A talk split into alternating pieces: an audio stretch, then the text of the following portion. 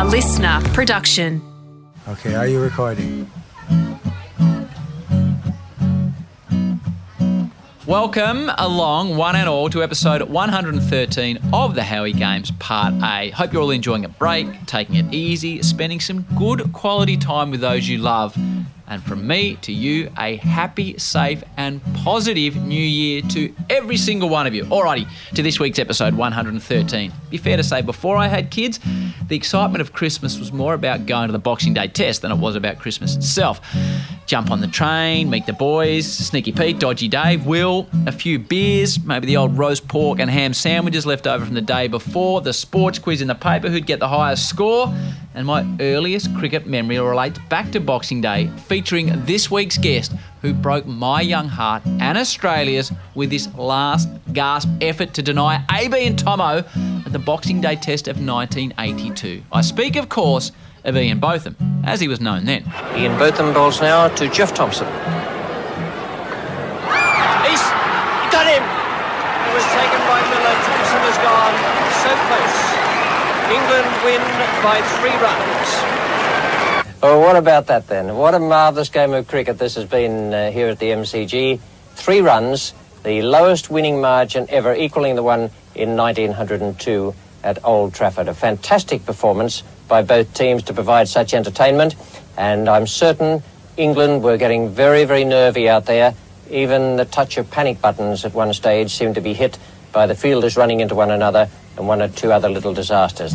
As an Australian cricket fan to watch that back, it still hurts. Since then, Beefy, as he's generally known, became Sir Ian, and now, if you don't mind, more recently, Lord Ian Botham. First time the Howie Games has ever had a Lord on. Probably the last as well, while I think of it. Lord Botham's titles owe as much to his phenomenal charity work and legendary walks as anything he did on a cricket field, which was plenty. He is without a doubt my favourite English cricketer of all time. He whacked it far and wide, swung it around corners, won games pretty much by himself, and was and is a very, very free spirit, which always appeals to me. So you search and try to find, but you don't know where to go. So many thoughts flood through your mind. You're confused and want to know mystery, what is to be. So much more than meets the eye. Listen to me, time is your key. You will find out by and by. I first met Beefy in a Triple M commentary box when he wandered in, sat down, looked at me, put the headset on. I'd never met him before. I was introducing him to the audience and introducing myself to him while we were on air. He sort of had a bit of a chuckle, rolled into a Beefy story, and away he went. The man has presence. By the way, keep an eye out for Ian's wine range, which is outstanding. It has got something for everyone over 18. The label is called Botham Wines. Botham Wines. Ian is very, very passionate about it, and he is an elite wine taster. So many lost and left behind, and no one seemed to care. Those who should seems like they're blind, pretending they're not there. Can't they see they hold the key? Could make things better if they try. Oh my Jaja, tell me why won't they open up their eyes? I'm about to play you some audio, which happened as this episode was coming to its conclusion, meaning we had to wrap up a little bit earlier than expected. What about doing something that is? Um, Sorry. hang on a minute. Yeah. Sam's got House of, House of Parliament to set your. I think Right, I'm re- all right. uh, Well, we won't be much longer yet. Okay. How, how much longer? I don't know. How long are we gonna be, Howie? Well, as long as when you've got to go, you've got to go. All right. Well, let me do the finish. We'll do it. wrap up, Yeah. Five, five minutes. Ten minutes. Uh, yeah, Yeah, well, no. done. Five minutes. Okay. Right. Five minutes. I've got. Well, Would you- I don't want to stop the House of Parliament. No, exactly. Yeah, Ian had to report into the House of Lords, which is a pretty good reason to wrap things up. Alrighty, enjoy the entertainer. That is Lord Ian Botham. So when you search and then you find and know just where to go and thoughts that once used to cloud your mind, you see clearly and now you know mystery, what is to be revealed in King Selassie. I. Come on, children, trot with me.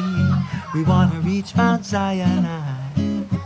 Welcome to the Howie Games. For mine, uh, just the greatest cricketer ever play for England. I first met this man in a Triple M commentary box, and I was asking people, do I call him Sir? And you came in and just said, call me Beefy. That is now upgraded because I welcome to the show Lord Ian Botham. Do I call you Lord? Uh, no, Beefy Howie, we've known each other long enough, mate. Howie, I'm Right. not, look, it's a title and it gives me an opportunity to do things that I want to do. Uh, but um, no, I'm not. Um, I mean, you do get called all the time, which uh, is, a, is an honour. But um, no, I'm Beefy. It is a tremendous honour. I've been reading about it, trying to understand it. So, Baron Botham of Ravensworth in the county of North Yorkshire, a non party political crossbench peer. That is a mouthful. What does it mean, Beef? It, because it is a tremendous honour. I'm being serious now. H- how does it happen? Who gives it to you? And what does it mean? Well, I'll tell you when I first knew about it, Howie. Uh, it was actually when I was Yep. in Australia. And Right. last February, when we did, we came down and we did. Um, AB came and joined me. Um, boys were there, and we had um, did a, a golf day for the firefighters Yep. at uh, Kew Golf Club in Melbourne. Yep. So we went there and did that, and we had a great day, and everyone enjoyed it, and we had some uh, usual boys there, the Callaway boys, and everyone there, Mercedes, and it was we, everyone sort of threw their threw their hat into the ring, and uh, we raised quite a lot of money, which was great. And I just literally flown in probably a couple of days before, so I was a bit. but she, had, in fairness, jet lag's a thing of the past, I think nowadays. But so we we went and played that. Um, at Kew, and I'm going back with Kath, who came over with me, and we're going back to the hotel in the city in Melbourne, and uh, we're going along, and uh, phone goes, and no ID call, which I tend to not answer. But I had a bit of a gut feeling. I thought this is a bit weird at this time, so I answered it, and it was um, uh, secretary for Boris, uh, Boris Johnson, and she said, um, "We'd um, Boris would like to invite you to become a peer." And I thought, okay, yeah, all right, great. Uh, let me think about it, um, as if I needed very long to think about it. Um, but we're in the car, and then of course COVID hit, and the Yeah. whole world went upside down. And uh, I didn't hear anything for months. And I thought, okay, not heard anything for months. Uh, maybe, maybe it's not happening. And then just a few weeks ago, um, well, I say a few weeks ago, two months, two and a half months ago, uh, got the phone call. Um, we need, uh, will you accept your peerage? And I said, yes, I'd thought about it. And in fairness, there's quite a few things to think about with a peerage because you're in the House of Lords. And if you're going to do it, there's no point in playing around with it. You want to be active. And uh, with a lot of the lawmaking in the UK, etc., gets rubber sealed and uh, through the um, through the House of Lords. So Wow. so I've got um, areas of where I want to concentrate. There's there's um, obviously sport and the effects of COVID on sport and stadiums and getting money in because uh, you know Sunderland football ground just up the road they're losing about nearly half a million pounds every game behind closed doors. That's a lot of money, a lot of money week in week out. So we're looking at ways of getting crowds back in, as you've done in uh, in Australia, particularly New South Wales and Queensland uh, and WA with the AFL, etc. So we want to try and get that in. Also, the countryside, uh, getting a little bit fed up of the uh, the pavement warriors telling us how to run the countryside. So I want to get stuck into that, and um, but also uh, the fisheries, uh, inland and in the sea. Um, th- there's quite a lot of things for me to get stuck into, and um, that's the beauty of it. You get your daily, um, or you, you get your monthly, basically, what's happening, and then you pick out the ones that you want to be involved. And in these strange times, you do it as we're doing it now, uh, virtual, and uh, you're involved. And you get four minutes because it, with it being on virtual and everyone wants to get involved, um, four minutes is your speaking time. You can get quite a lot in in four minutes. I mean, yesterday I did actually did my maiden speech yesterday, uh, which means now I'm in. I can vote. I can do everything now. The, the full deck of cards. How'd you go? Good, I think. Yeah. Uh, I enjoyed it actually. I was a little apprehensive and I kept on reading the speech that Sarah had, um, and myself put together yesterday morning and she typed it out in nice big letters for me so I can read them. And it, but also the great thing is the bigger the letter, it tends to slow you down when you're speaking. Uh, I find so uh, a tip, um, but uh, I learned from a, a trial and error. Uh, the actual ceremony was about three or four weeks ago. I, Ian Lord Botham, do swear by Almighty God that I will be faithful and bear true allegiance to Her Majesty the Queen Elizabeth, her heirs, and her successors, according to the law. So help me God. I watched the ceremony. Very formal, isn't it? Yeah, very, very formal. The, the history in there is quite amazing. You, you have to go. I would say to anyone, if you ever get the opportunity to walk through the House of Lords, the corridors, uh, and the, the artwork and the history and the art, um, it really is quite stunning, mind blowing. So, um, Did you have a moment, Beef, where you looked around and thought, you know, a, a cricketer growing up out in the sticks, raised a lot of money for charity, and now you're being welcomed into the highest echelon of British society? Sir Ian Terence Botham, Knight, Officer of our most excellent Order of the British Empire, to the state, degree, style, dignity, title, and honour of Baron Botham of Ravensworth in our county of North Yorkshire. Uh, yeah, um, but I, do you know one of the things that struck me when I went down for the uh, actual to do take my oath, yeah. and you get gowned up and etc. And you walked in uh, because of COVID, there wasn't three or four hundred people there, which there would be normally in the hall. There was probably thirty, and uh, but the reception I got afterwards and uh, before and after, everyone is is so it's different to the House of Commons which is quite aggressive, whereas the House of Lords is much calmer and people discuss things and talk. And I had mm. people from all parties. Being a crossbencher means I, am not affiliated to any uh, actual uh, the Conservatives, the Lib Dems, or the, the Labour Party, whatever. Uh, I, I, am a crossbencher, so I can. It gives me um, more opportunities. So. Um, yeah, I went down there and it's just amazing, Harry. If you're ever, when you get back over here, mate, and when things are normal, I'll take you down. Oh, I'd love to go. Yeah, yeah, I'll show you around. It's impressive. We'll have to wear one of those sort of cape setups that you were going with, or you, are actually, if you, if you want to go in the hall, just got to put a jacket and tie on or suit. Okay, I can manage that. It doesn't get any stuffier than that, so it's cool. It's cool. While we're talking about this, you were knighted um, in 2007. Um, I'm watching The Crown at the moment on Netflix, which is all about the um, British royal family. I found it fascinating. A lot of things I didn't know. So when you get knighted, what's the process there? Is that done by the Queen in person or not? Uh, it can be. Uh, it was in my case. It was. Yeah, yeah. Was, the Queen uh, anointed me with the on the shoulders. So is it literally, is it is it with the sword on either yeah, side? Yeah, I know these are ig- ignorant questions, but no, no, not at all. Um, no, yeah, with the uh, uh, the actual sword, which has been there for the ceremony forever. Uh, I don't know what date it goes back to, but um, you're you're done, and uh, you have a conversation with the Queen.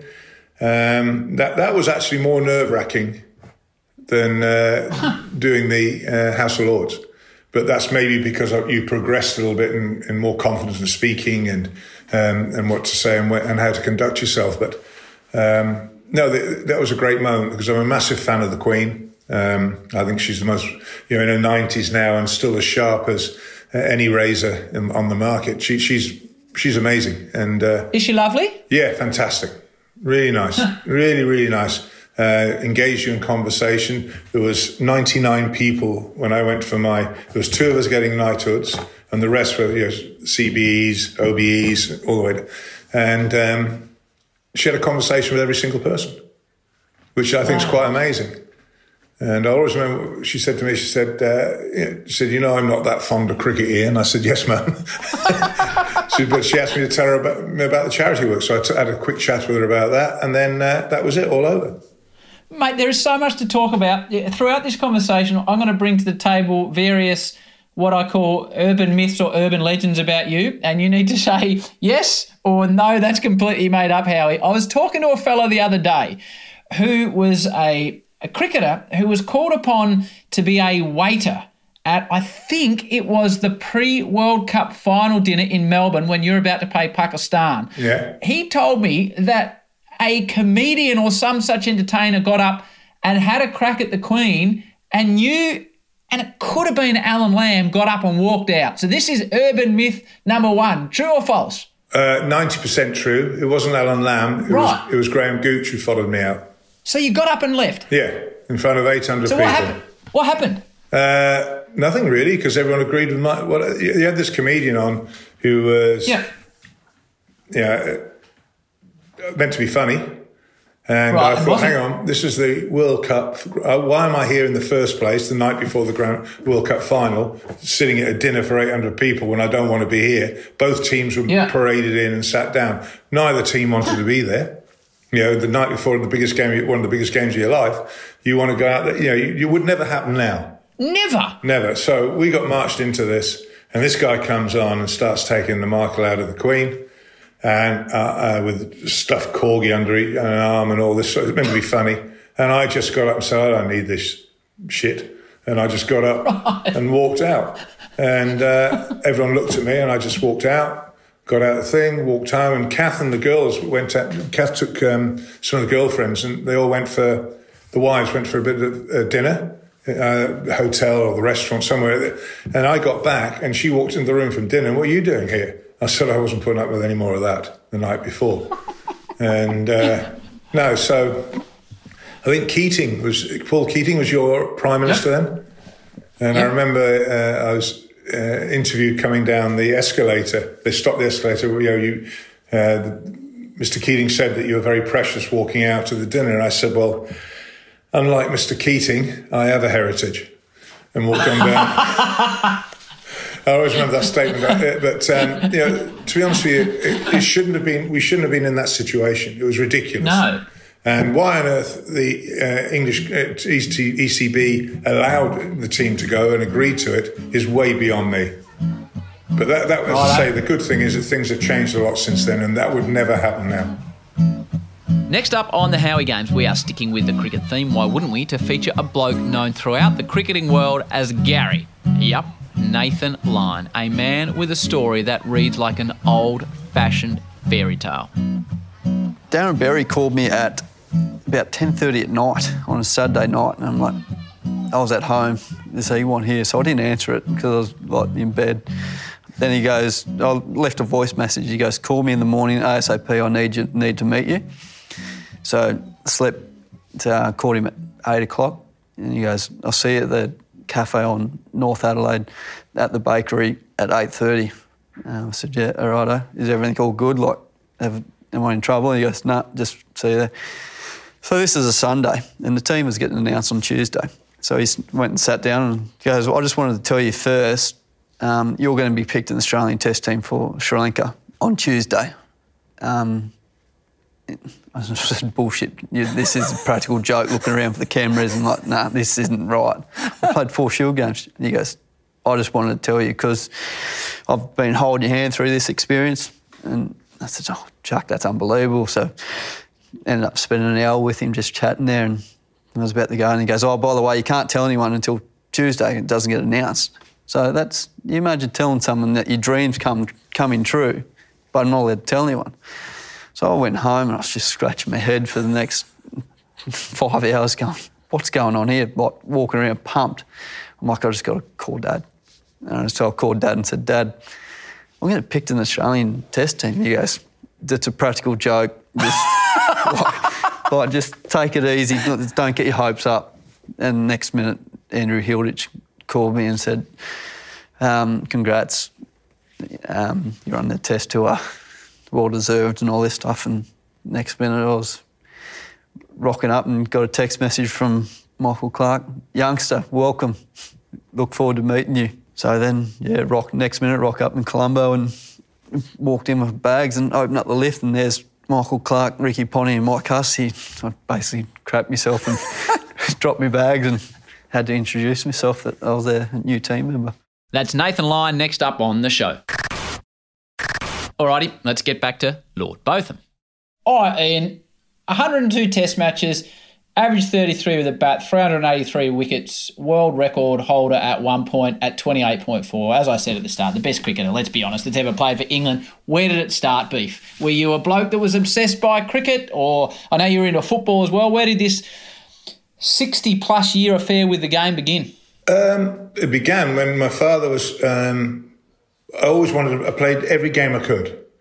My, I, my father's got uh, pictures, family family album of me standing at uh, in, uh, I think it was um, at uh, Lytham St Anne's, because my father was in the Navy and uh, he was based in Ireland. So they used to come back over to uh, Heswall, which is where I was born, uh, because my mother was sent over. So they brought the wives over to have the children rather than having it in uh, Londonderry. So um, at the age of three, there's me on the golf course with a little cut down club hitting that. and uh, basically, every single sport that was put in front of me, uh, I wanted to play uh, as a kid. And then um, I was going along with my dad when he was playing when I was about seven or eight. Uh, and if either side was short, I would go and field. Go out there and field. And that's how really, you know, and I'd go every week with my little cricket bag and fingers crossed someone's you know, had a flat tire and can't make it. And I'm, you know, and I, I, can feel it. And it didn't matter whether I was fielding for the opposition or us. And uh, so that's how, I think that's where it really started. So probably, very young age, I had a, always had a bat or a ball in my hand, uh, whether it was a golf club or any any kind of instrument. Uh, and then, as I got older, seven, eight, nine, and you know, I was playing uh, under 11s when I was nine, and all this sort of stuff. So, yeah, and then Somerset registered me at the age of 14. So I was signed on at 14. Um, yeah, you know, it, it, it, I, I, suppose in the end of the day, when you look at it all and you, you put it all together, those words from my father when I was about 14 years of age, um, you know, will always spring back. And that's probably the best decision, as we, as I said to you earlier, the best decision I've probably ever made. So you mentioned earlier on in the player profile, if people haven't listened, they should go back and listen to it, that your dad said play cricket, not football. So urban legend number two now, did Crystal Palace send you apprentice forms to sign up and be a professional footballer. Is that true or false? Uh, well, they didn't send me the forms. I rang my mum and dad. Right. And the manager in those days was Bert Head. And Palace were Palace were a really good side, like they are now. Um, yeah. Really right up there. And um, they offered me uh, sort of football scholarship, you know, apprentice uh, at the age of 15, 16, whatever. 15 I would have been because in those days you could leave school at 15. Yeah, that's that's pretty much true, yeah.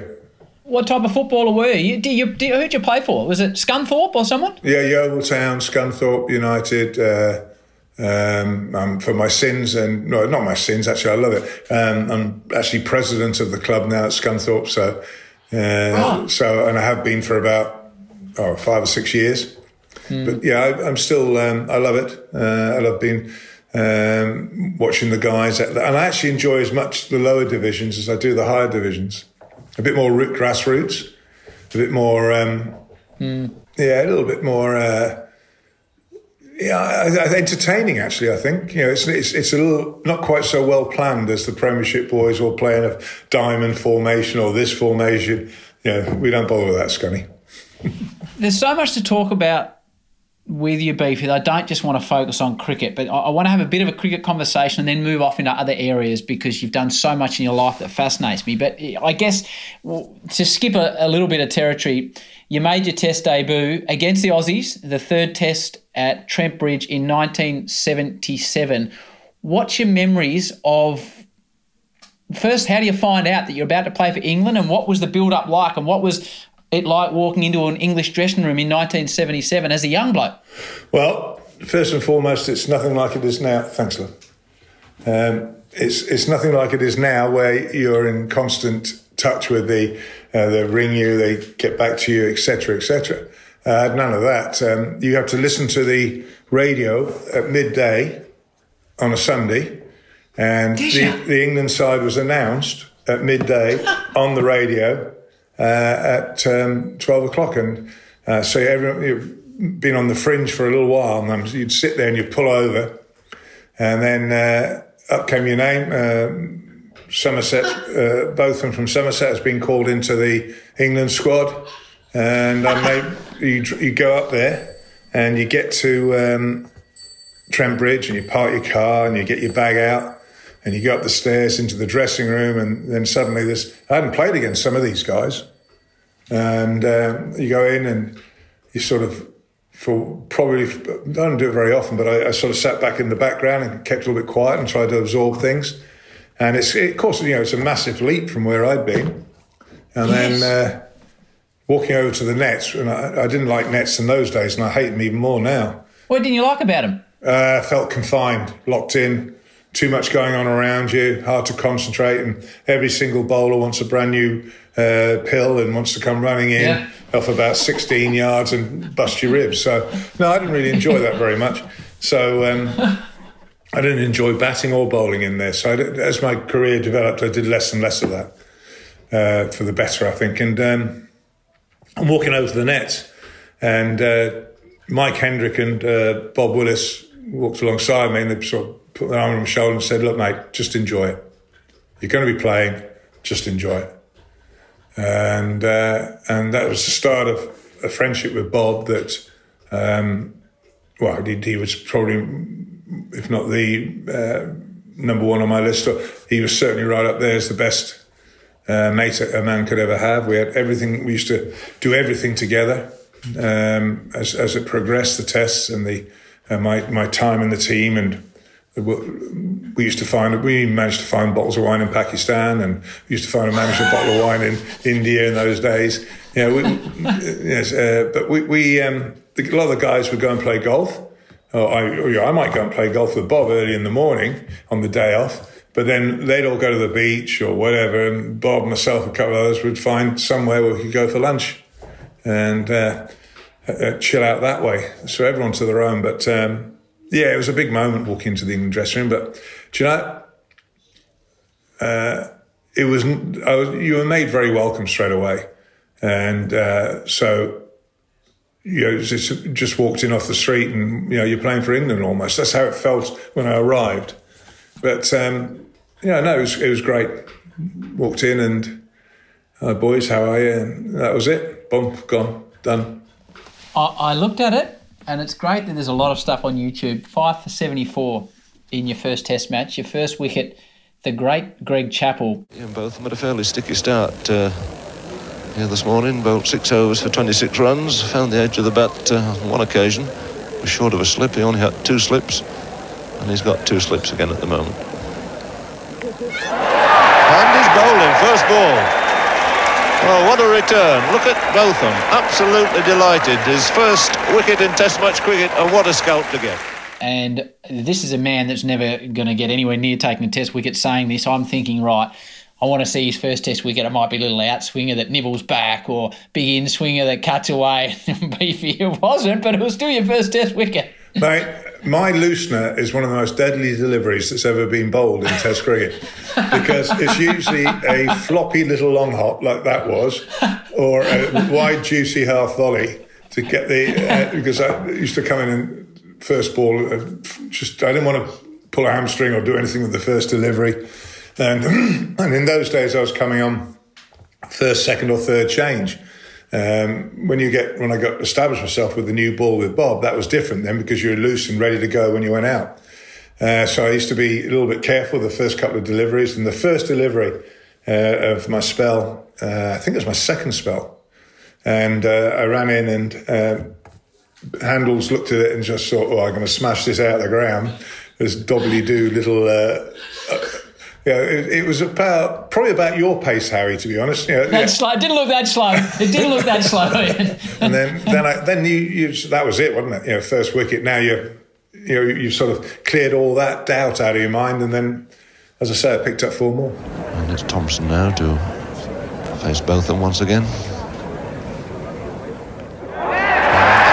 Tasmania and he's out, he's caught. Botham takes another wicket. That's his fifth in the innings. Five wickets to date out of nine that have fallen for 196.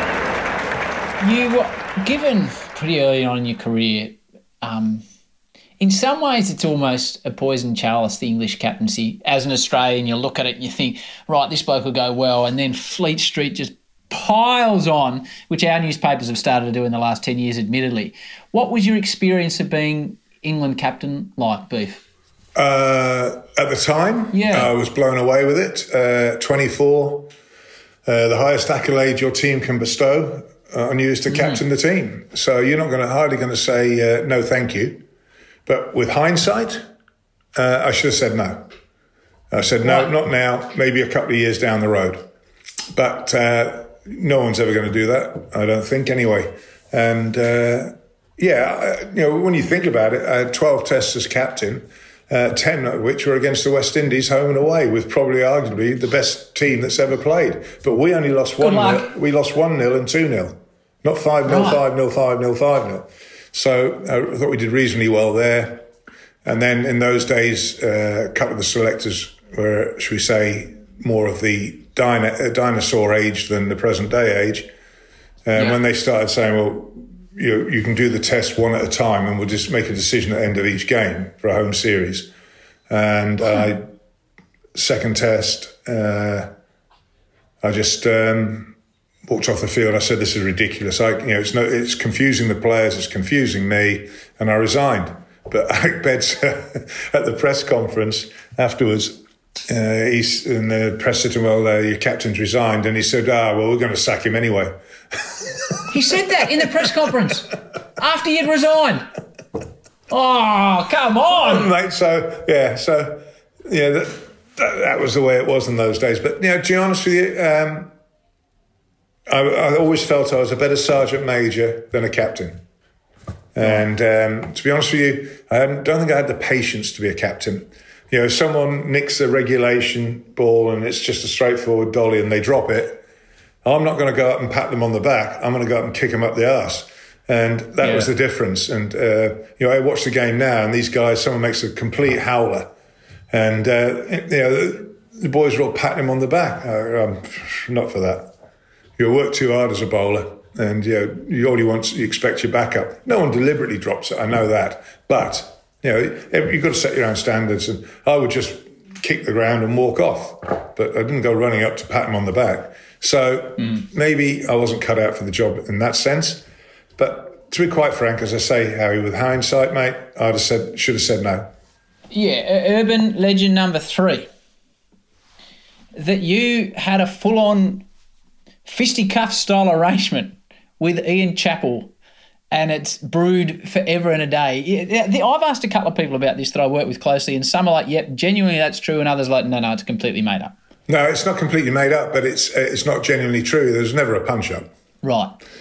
Uh, well, it just didn't happen, and uh, uh, punch up. But um, no, we should we say we, we don't send Christmas cards to each other? So I was having a look because there was some commentary in the nine days with you in the same commentary box as him. How do you make that relationship work when you know you've had a bit of a feud and then you get in commentary together? Well, at the end of the day, I was professional commentator. Uh, that yep. was my job uh, in those days, and uh, great fun working with Nine. Uh, I didn't give a stuff who was sat there next to me. It didn't worry me in the slightest. Uh, so no, you, you're there to do a job, and you don't carry that into the commentary box. So no, no problems with that at all. That is it for Lord Ian Botham Part A. See you on the other side for Part B.